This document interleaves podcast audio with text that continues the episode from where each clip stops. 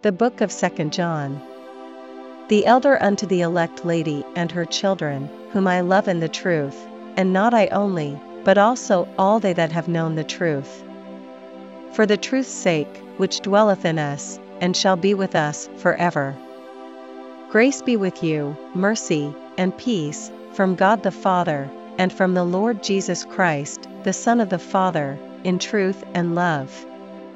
I rejoiced greatly that I found of thy children walking in truth, as we have received a commandment from the Father. And now I beseech thee, Lady, not as though I wrote a new commandment unto thee, but that which we had from the beginning, that we love one another. And this is love, that we walk after his commandments.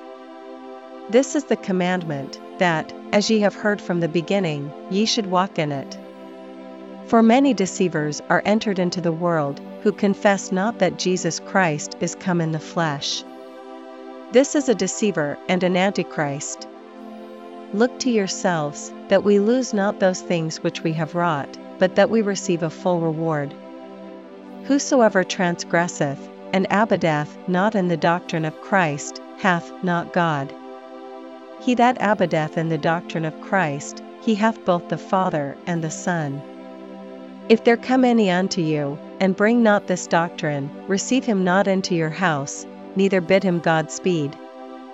For he that biddeth him God speed is partaker of his evil deeds. Having many things to write unto you, I would not write with paper and ink, but I trust to come unto you, and speak face to face, that our joy may be full. The children of thy elect sister greet thee. Amen.